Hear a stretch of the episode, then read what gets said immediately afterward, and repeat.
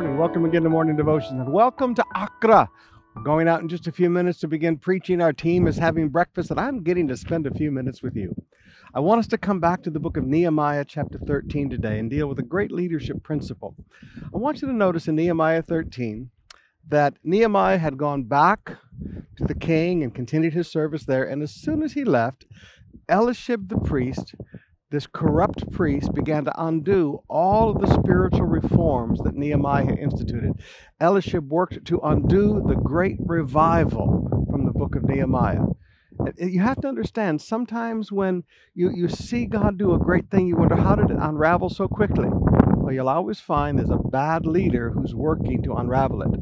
And you see here with Eliashib all the things that he did, but I want you to notice in verse 6, Nehemiah said, While I was taking while this was taking place, I was not in Jerusalem. He goes on down to verse 7. He said, When I came back, I discovered the evil that Eliashib had done. Verse 8, he said, I was very angry. Now, one of the things that Eliashib had done was stop keeping the Sabbath, which the people had started to do again under the great revival.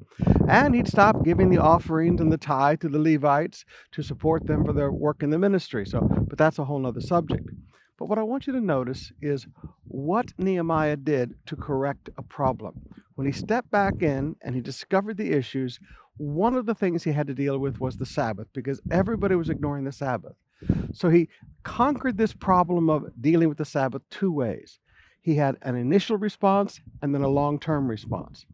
He says in chapter 13, verse 19, As soon as it began to grow dark at the gates of Jerusalem before the Sabbath, I commanded that the door should be shut and gave orders that they should not be opened until the Sabbath. And I stationed some of my servants at the gates.